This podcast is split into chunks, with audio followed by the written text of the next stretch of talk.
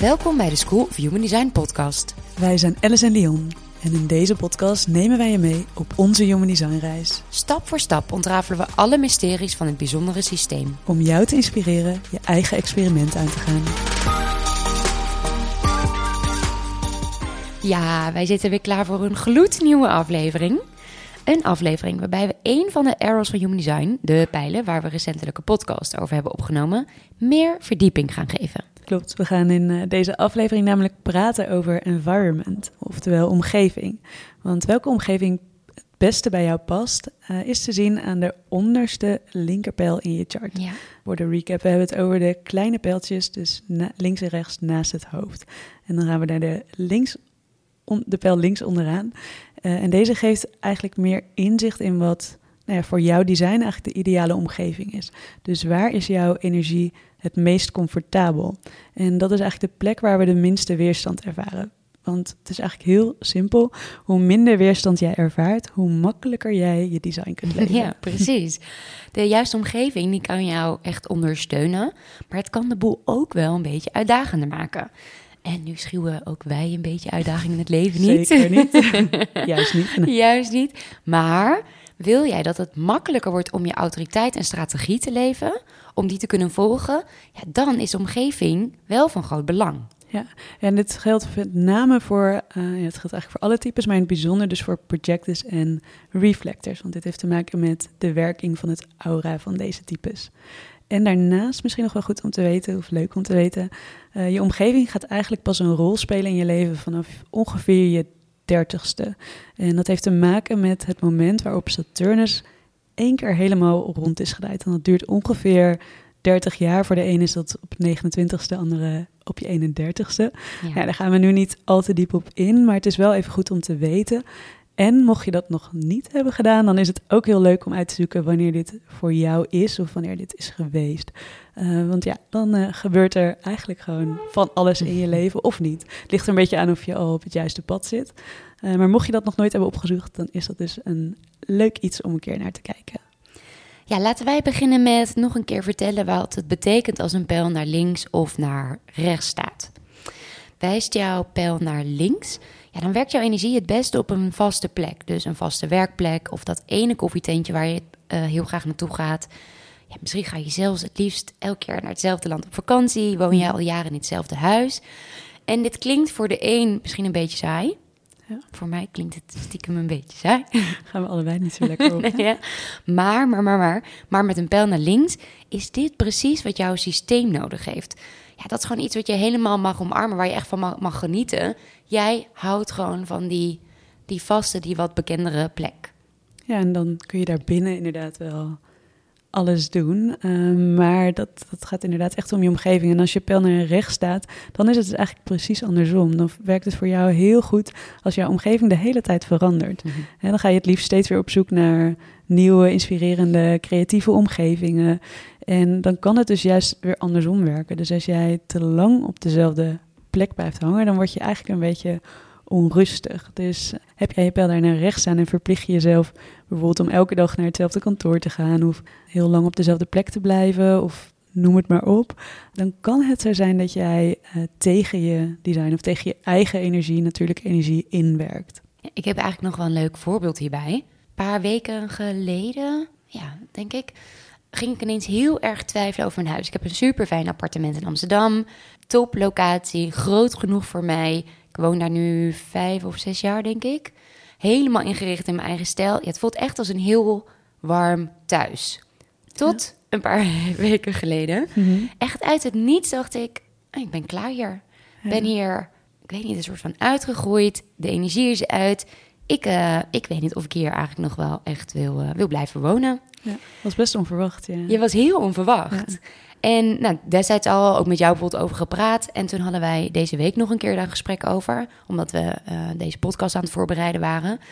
En toen zei je iets heel interessants. Want je zei, ja, door corona zit je natuurlijk veel meer thuis dan dat ik deed. Ik werkte wel veel van het huis, maar nu zit ik daar elke dag. Mm-hmm. En misschien is het zo dat de plek op een bepaald moment niet meer inspirerend genoeg uh, voor me was. Waardoor ik eigenlijk ben uitgecheckt. En ik probeerde met mijn hoofd heel erg te bedenken: wat gebeurt hier? En moet ik hierop reageren?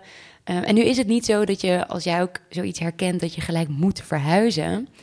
Maar even de bewustwording, als het voor jou werkt om wel verschil, veel verschillende plekken te zitten, dat het dus kan zijn dat je dan tegen zo'n gevoel aanloopt, zoals wat ik had. Dat ik ineens zegt, nee, dit, eh, dit is het niet meer. Ja, als ik te lang op dezelfde plek zit, dan Ja. inderdaad... En soms helpt het gewoon om even er weer uit te gaan. Ja, Dus ik een hele goede tip van jou. ook, even, ja. ja. al is het maar een korte reis te maken. Of, Ja. En dan kan het zo ineens weer heel anders voelen. ja, dat je dan Ehm. wel eh, graag terugkeert naar je huis. Ja, Ja, want dan stap je inderdaad eventjes uit die, eh, die saaie, voor ons saaie energie. ja dat vooral. Hè? ja, nou even, dat was een hele, heel kort voorbeeld natuurlijk. Environment in Human Design vertelt je nog veel en Ja. veel, veel meer. Eh, ja, als je dit echt in de volledige diepte en in alle nuances begrijpen, want dat gaan we natuurlijk niet in één podcast kunnen stoppen, eh, dan raden we je aan om toch echt een sessie of een reading. eh nee, dat kun je bij ons doen, maar ook natuurlijk bij elke Human Design analyst die goed voelt voor jou. Daarin raden we je eigenlijk altijd aan om je strategie en je autoriteit te volgen. Maar wat wij nu gaan doen in deze podcast is even een tipje van de sluier oplichten. Omdat toch die, het eerste gevoel bij environment geeft je ook al best wel veel inzichten in, in, het, in het globaal. Wel, welke omgeving voor jou nou ja, bevorderend kan werken of niet. Ja, precies. En Human zijn er zes verschillende omgevingen, eh, waarvan er één het best werkt voor jou. Nou, en ze noemen dit de caves, de grotten, eh, markets, markten, kitchens, keukens, mountains, bergen, valleys, de valleien en de shores, de kustlijnen. Ja, en dan eh, heeft elke variant, eh, zoals altijd, weer een links- of Ja. een rechtsversie. zal wel niet. Ja, en daar zit dus nog veel meer die diepte en nuance in. Maar in deze podcast focussen we dus eigenlijk eerst even op de nou ja, globale uitleg per omgeving.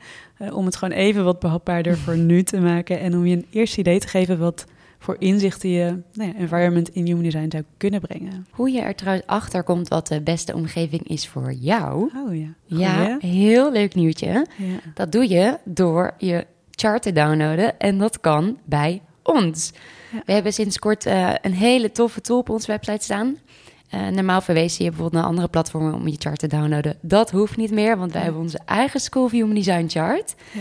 Eh, ontworpen in onze eigen kleuren. En het leuke is ook, je krijgt heel veel uitgebreide chartinformatie erbij.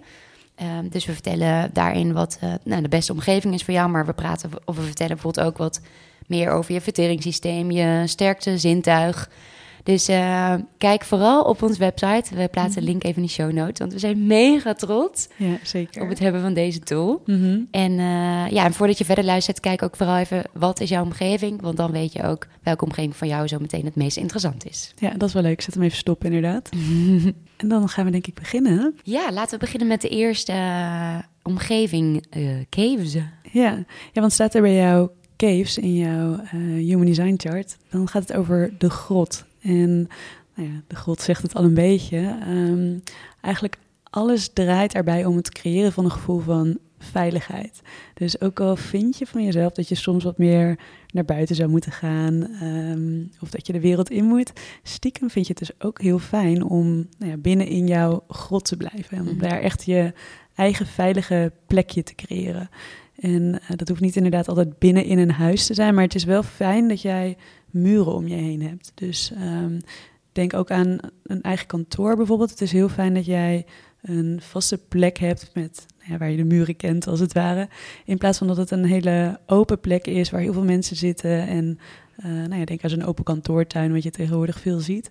Dat werkt iets minder lekker voor jou. Ja, wanneer je cases als omgeving hebt, ehm, dan is het goed om je af te vragen in welke omgeving of welke omgevingen voel ik mij veilig? En hoe creëer ik nou zelf zo'n veilige omgeving? Kijk, een grot klinkt misschien een beetje ehm, ver van je bedshow. Middeleeuws. ja, wij vinden het wel heel leuk, maar Ja. ik kan me voorstellen dat je denkt, huh, maar hoe, hoe doe ik dat in de praktijk? Ja, luister vooral even symbolisch en metaforisch naar, eh, naar deze omschrijving. Ja, precies. Kijk, want wat praktische tips zijn bijvoorbeeld ehm, het ophangen van gordijnen. Want op die manier kun jij je echt afsluiten van de wereld. Dus je eigen eh, safe space creëren. Ehm, zorg dat je een deur dicht kan doen, bijvoorbeeld in je eh, kantoorruimte. Zodat jij zelf kan bepalen wanneer die open staat of wanneer die dicht is. Hetzelfde voor je slaapkamer. Waarschijnlijk slaap jij veel lekkerder als je die de- deur dicht doet. Want dan- creëer je gewoon je eigen ja, holletje. Ja, wel, ja, ja. precies.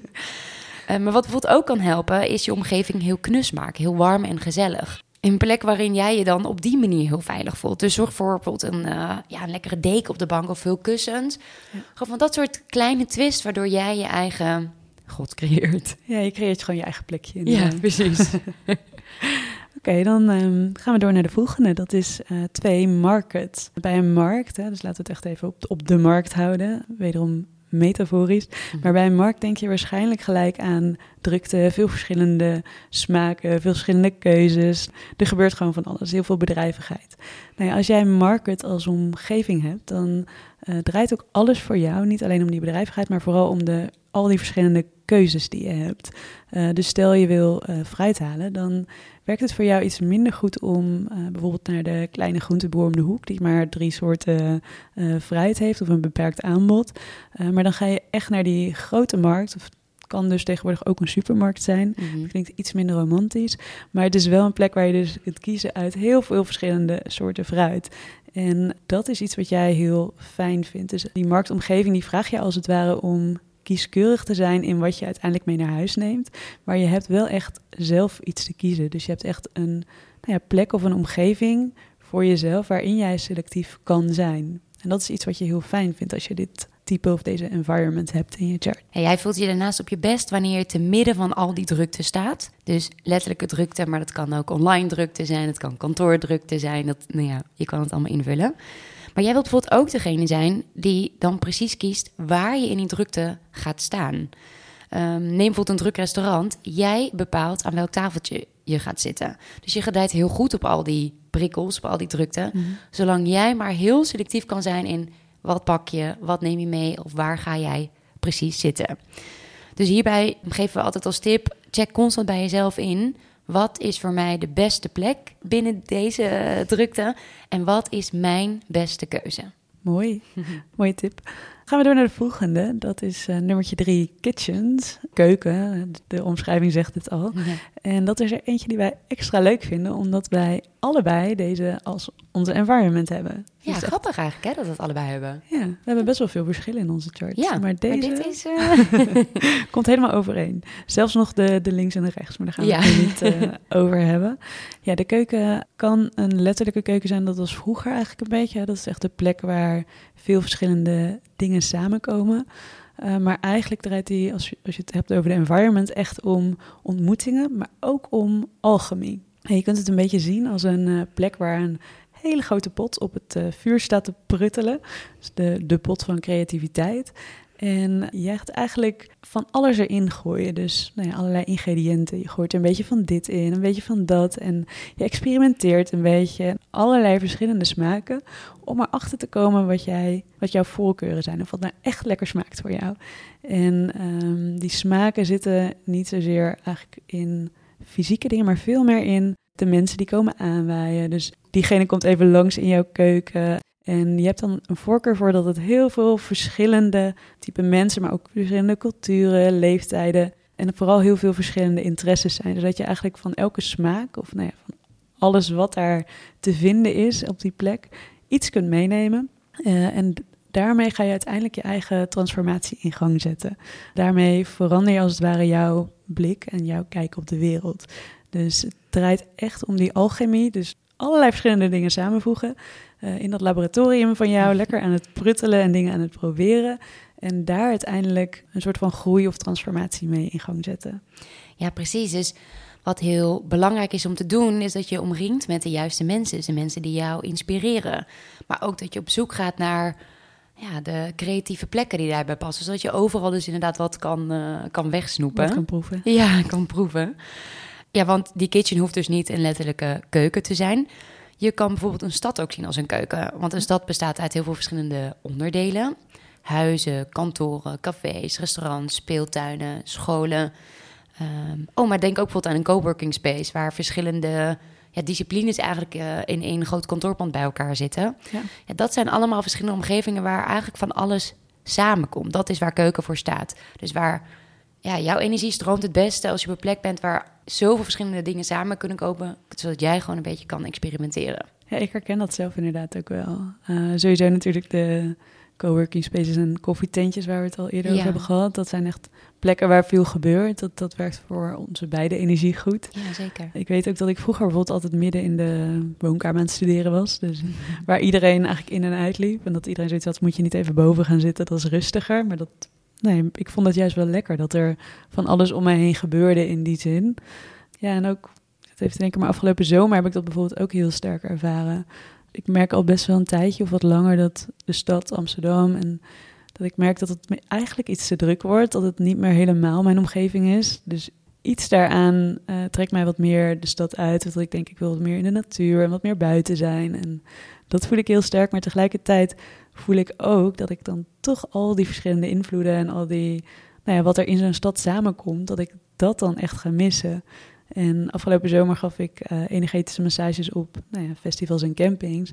En dat was voor mij heel fijn, omdat ik toen wel in de natuur was en ook wel een beetje wat vaste mensen en een vaste plek had. Maar elke dag kwamen er weer nieuwe mensen langs. Dus die kwamen el- elke dag weer met zo'n frisse wind van nieuwe inspiratie. En nou ja, dat werkt gewoon voor mij heel erg goed. Ja, dit is meteen een heel mooi voorbeeld van dat je ook daar een soort keuken kunt creëren. Ja, Weet je, een plek waar dat verschillende mensen samenkomen en een beetje in en uit bewegen. ja. Dus neem ik in, die zin inderdaad de keuken echt als een symbolische omschrijving. Mhm. Dat was echt mijn symbolische keuken. En Ja, dat ik er dus langer bleef dan, dan de mensen die inderdaad steeds aankwamen bij je. Ja, Ja, het voelt het in die zin ook een beetje als mijn keuken. Ja, waar mensen dan in en uit kwamen. ja heel Dat mooi. was niet van mij, maar ja, zo zie ik het wel. Ja. Ja. De volgende eh, omgeving is mountains, de bergen. Ja, die gaan echt letterlijk over hoogte. Want als dit jouw environment eh, is, dan heb jij hoogte nodig om het grotere geheel te kunnen zien, om over de dingen te kunnen uitkijken. Dus stel dat jij tegen een probleem aanloopt, zoek dan letterlijk de hoogte op. Het klinkt een beetje gek, maar jouw bewustzijn, dat werkt gewoon niet zo goed op de begane grond. Daar ervaar je niet hetzelfde perspectief als dat je krijgt dat je de hoogte ingaat. Want dan ineens zul je merken dat dingen op hun plek vallen. Ja, want laten we daar even kort op inzoomen. Wat, wat is dat nou precies met die hoogte? Nou ja, je krijgt enerzijds gewoon echt minder zuurstof. Dus eh, als je de, de berg op gaat. En dat is dus blijkbaar iets waar jouw systeem heel goed op werkt. Nee, we gaan dit niet helemaal medisch nu eh, onderbouwen. Maar vanuit Human Design eh, wordt dus echt wel gezegd dat als je minder zuurstof krijgt, eigenlijk dat dat je werking van je design verandert. En ik denk dat iedereen die ooit een berg heeft beklommen of nou ja, ooit echt de hoogte in is geweest, dat wel een beetje kan voelen en begrijpen. Dat nou ja, uiteindelijk kun je echt hoogteziekte krijgen en eh, hallucinaties en dat soort dingen. Zover hoeft het allemaal niet te gaan. Zo hoog hoef je niet te klimmen. Nee, precies. Laten we vooral niet dit soort dingen in het extreme doorslaan en ook niet dat adviseren. Kleine disclaimer, don't go there. Maar inderdaad, dat die vermindering van zuurstof, Human Design stelt eigenlijk dat dat je brein zo stimuleert dat je dan ineens tot geniale ideeën of oplossingen kunt komen. Ja, echt een bijzondere omgeving eh, vind ik dit. Ja. Praktisch, zoek de natuur op.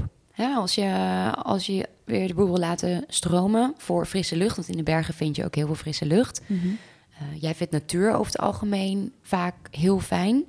De mountains staan ook heel erg voor stilte. Want als je een berg op gaat, dan merk je vaak dat daar... Hè, je gaat de busyness van de stad laat je achter. Je gaat hoogte in en daar is het Ja. stil. Dat is ook wat heel fijn is voor jouw systeem.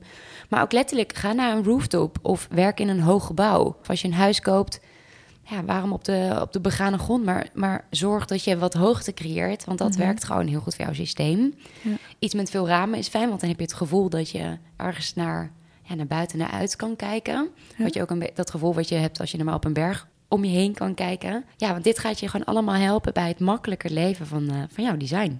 Ik herken hem ook wel heel erg van eh, monniken inderdaad, die de berg op gingen. Of de, de, wijze, oude, de oude wijzen vroeger die dan echt naar boven gingen en weer terugkwamen met Mm. nieuwe inzichten. Ik herken het zelf ook wel, dat dat inderdaad wel echt is wat, wat die hoogte en die afstand eigenlijk Ja, wat dat doet. doet. Het geeft echt een ander perspectief of zo. Ja. Eh, Ja, mooi voorbeeld, ja. Gaan we door naar de volgende. Dat is dus eigenlijk eh, compleet het tegenovergestelde. Ja. We hadden het net over de bergen en de hoogte in. Eh, nu zijn we bij nummer 5 aanbeland. En dat zijn de valleys, de vallei. Dat is vaak juist weer een uitgestrekt gebied. Dus de vlakte tussen de bergen en de heuvels. En ook deze vallei is een eh, interessante plek. Waar je bij de bergen juist niet op de begane grond wilt verblijven, is juist als jij vallei als uh, environment, als omgeving hebt, is dat juist een plek waar jij je heel fijn voelt. Dus dat is een plek waar je heel veel voorbij ziet komen. Uh, het zijn mensen die bijvoorbeeld graag buiten op de stoep zitten of op een veranda en terras kan bijvoorbeeld ook een, uh, een voorbeeld zijn. Waar je wel overal tussen zit, maar tegelijkertijd ook lekker om je heen kunt kijken. En als jij deze hebt, dan wil je ook een beetje op de vlakte eigenlijk zijn. Je wil eigenlijk niet de hoogte in. Dus in tegenstelling tot de vorige is dit juist wat je moet vermijden. Want jouw energie stroomt nou eenmaal het beste als je op de begane grond bent of als je beneden bent. Ja, en een vallei staat verder voor communicatie in rijke omgeving. Want niet alleen kijk je om je heen en dan schouw je de boel. Maar jij hoort de mensen ook praten. Jij kiest zelf uit uh, met welke mensen jij uiteindelijk wil communiceren. Want je bent wel echt op zoek naar oprechte intimiteit. Want daartussen die heuvels ja, ben je op zoek naar wat echt is. Dus streef bijvoorbeeld ook echt relaties naar waarbij je open en kunt communiceren. Want dat is voor jou met, jou, met deze omgeving extra belangrijk. Ja, en inderdaad ook wel goed wat je zei over communicatierijke omgeving, maar dat je echt mensen hoort praten. Hè? Uh, want wat eigenlijk ook nog zo bijzonder is aan de vallei is de akoestiek. Dus dat is een heel belangrijk thema eigenlijk bij deze environment. Uh, het is volgens mij de enige die heel erg echt op dat geluid als het ware zit. Dus het is heel belangrijk voor jou hoe dingen klinken. Uh, je wil heel graag de mensen om je heen goed kunnen horen. Je wil horen wat er gaande is of wat er gebeurt. Maar ook kan het zijn dat jouw gehoor in die zin een belangrijke manier voor jou is om informatie binnen te krijgen. Dus het zou zomaar kunnen zijn dat als jij valleys hebt, dat het voor jou bijvoorbeeld heel goed werkt om, zoals nu, naar een podcast te luisteren. Of uh, misschien doe je zelf wel iets met radio of podcast of muziek. Of uh, nou ja, dat is gewoon iets leuks om voor jezelf uit te zoeken. Dus wat is jouw relatie tot nou ja, je gehoor en geluid? En zou je daar misschien nog meer mee kunnen doen? Ja, tot slot hebben we de shores, de kustlijnen. Een kustlijn dat representeert eigenlijk een soort grenslijn, een scheidingslijn. Je kunt je voorstellen als je daar eh, op een shore staat, dan zie je rotsen aan de ene kant en water aan de andere kant. Of water aan de ene kant en strand aan de andere kant. Dus bij shores draait het echt, echt heel erg om die twee verschillende, nou we het omgevingen noemen. Dus die twee verschillende omgevingen die samenkomen. Ja, en dat is inderdaad heel belangrijk, want zo'n grenslijn kan aanvoelen als een, een limitatie. Als een, dit is het einde, ik kom hier niet verder. Uh, of ik mag hier niet verder, kan hier niet verder. Mhm. Um, maar als dit jouw omgeving is, is het juist heel erg de bedoeling dat je voorbij deze scheidslijn, dus misschien die op het oog is daar een scheidslijn, maar jij kijkt daar eigenlijk voorbij en je vraagt je heel erg af van, hé, hey, maar wat ligt er nou eigenlijk aan die andere kant? Ja, want wat het mooie is aan de kust, het staat symbolisch gezien, ja, dus heel erg voor die verre uh, horizon. Ja. Dus een fascinatie voor wat er aan de andere kant is, zonder dat je daar per se heen hoeft te gaan. Maar ja, als dit jouw omgeving is, dan biedt het jou de kans om wel die brede, ver weg horizon te zien. Ja, maar hoe werkt het nou praktisch gezien? Betekent het nu dat je bijvoorbeeld direct moet gaan verhuizen en uh, aan de kust moet gaan Ja. wonen? Mag hoor, mag. Mag, zou zomaar kunnen. Ja. Eh, het zou misschien fijn zijn. Eh, maar je kunt er bijvoorbeeld ook voor zorgen dat jij vanaf je werkplek, of dat nou thuis is of op kantoor, dat je bijvoorbeeld een andere ruimte in kan kijken. Dus het is weer een eh, iets andere vertaling, omdat dit toch meer energetische concepten zijn. Dus het hoeft niet per se te betekenen dat je inderdaad echt letterlijk aan die kust woont. Maar zorg altijd dat er twee verschillende omgevingen eigenlijk voor jou samenkomen. Dus dat je binnen de omgeving die je ziet, bijvoorbeeld ook een andere omgeving ziet. Dus dat je van je weg kunt kijken. Ja, zeker. Dus stel dat je in je kantoor zit te werken. Als jij deuren kan openen waarmee je dan vervolgens ook in de keuken kijkt. Ja. Dan zijn dat dus de twee ruimtes van jou met een symbolische scheidslijn. Hè, misschien Ja. ligt een klein drempeltje, maar misschien ook niet. Maar op die manier zie jij twee verschillende omgevingen... waardoor bij jou wordt gestimuleerd dat je verder kan kijken. En misschien ook nog wel een leuke, want het water is ook altijd een plek waar je naartoe kunt gaan. Dus je hoeft Ja. niet bijvoorbeeld echt aan het water zelf te wonen. Uh, maar het kan heel goed zijn dat water wel heel nou ja, heilzaam is of dat je daar heel rustig van wordt. Dus stel dat je wat meer overprikkeld raakt of als je voor een belangrijke keuze staat en je wil even wat meer helderheid, dan kan het heel goed werken om even de auto in te stappen naar de zee of om nou ja, naar een meer of een watertje in de buurt te gaan en gewoon eens daar te gaan zitten en rustig in het water te kijken. Dan uh, op deze manier kun je ook je omgeving inzetten zonder dat je direct letterlijk je leefomgeving bijvoorbeeld moet aanpassen op je design. Ja, dit zijn beknopt de zes verschillende omgevingen van Human Design. Ja. De omgeving die werkt voor jou, die jou het meeste voedt, inspireert, motiveert. Ja, en ze zeggen zelfs dat het je kan helen.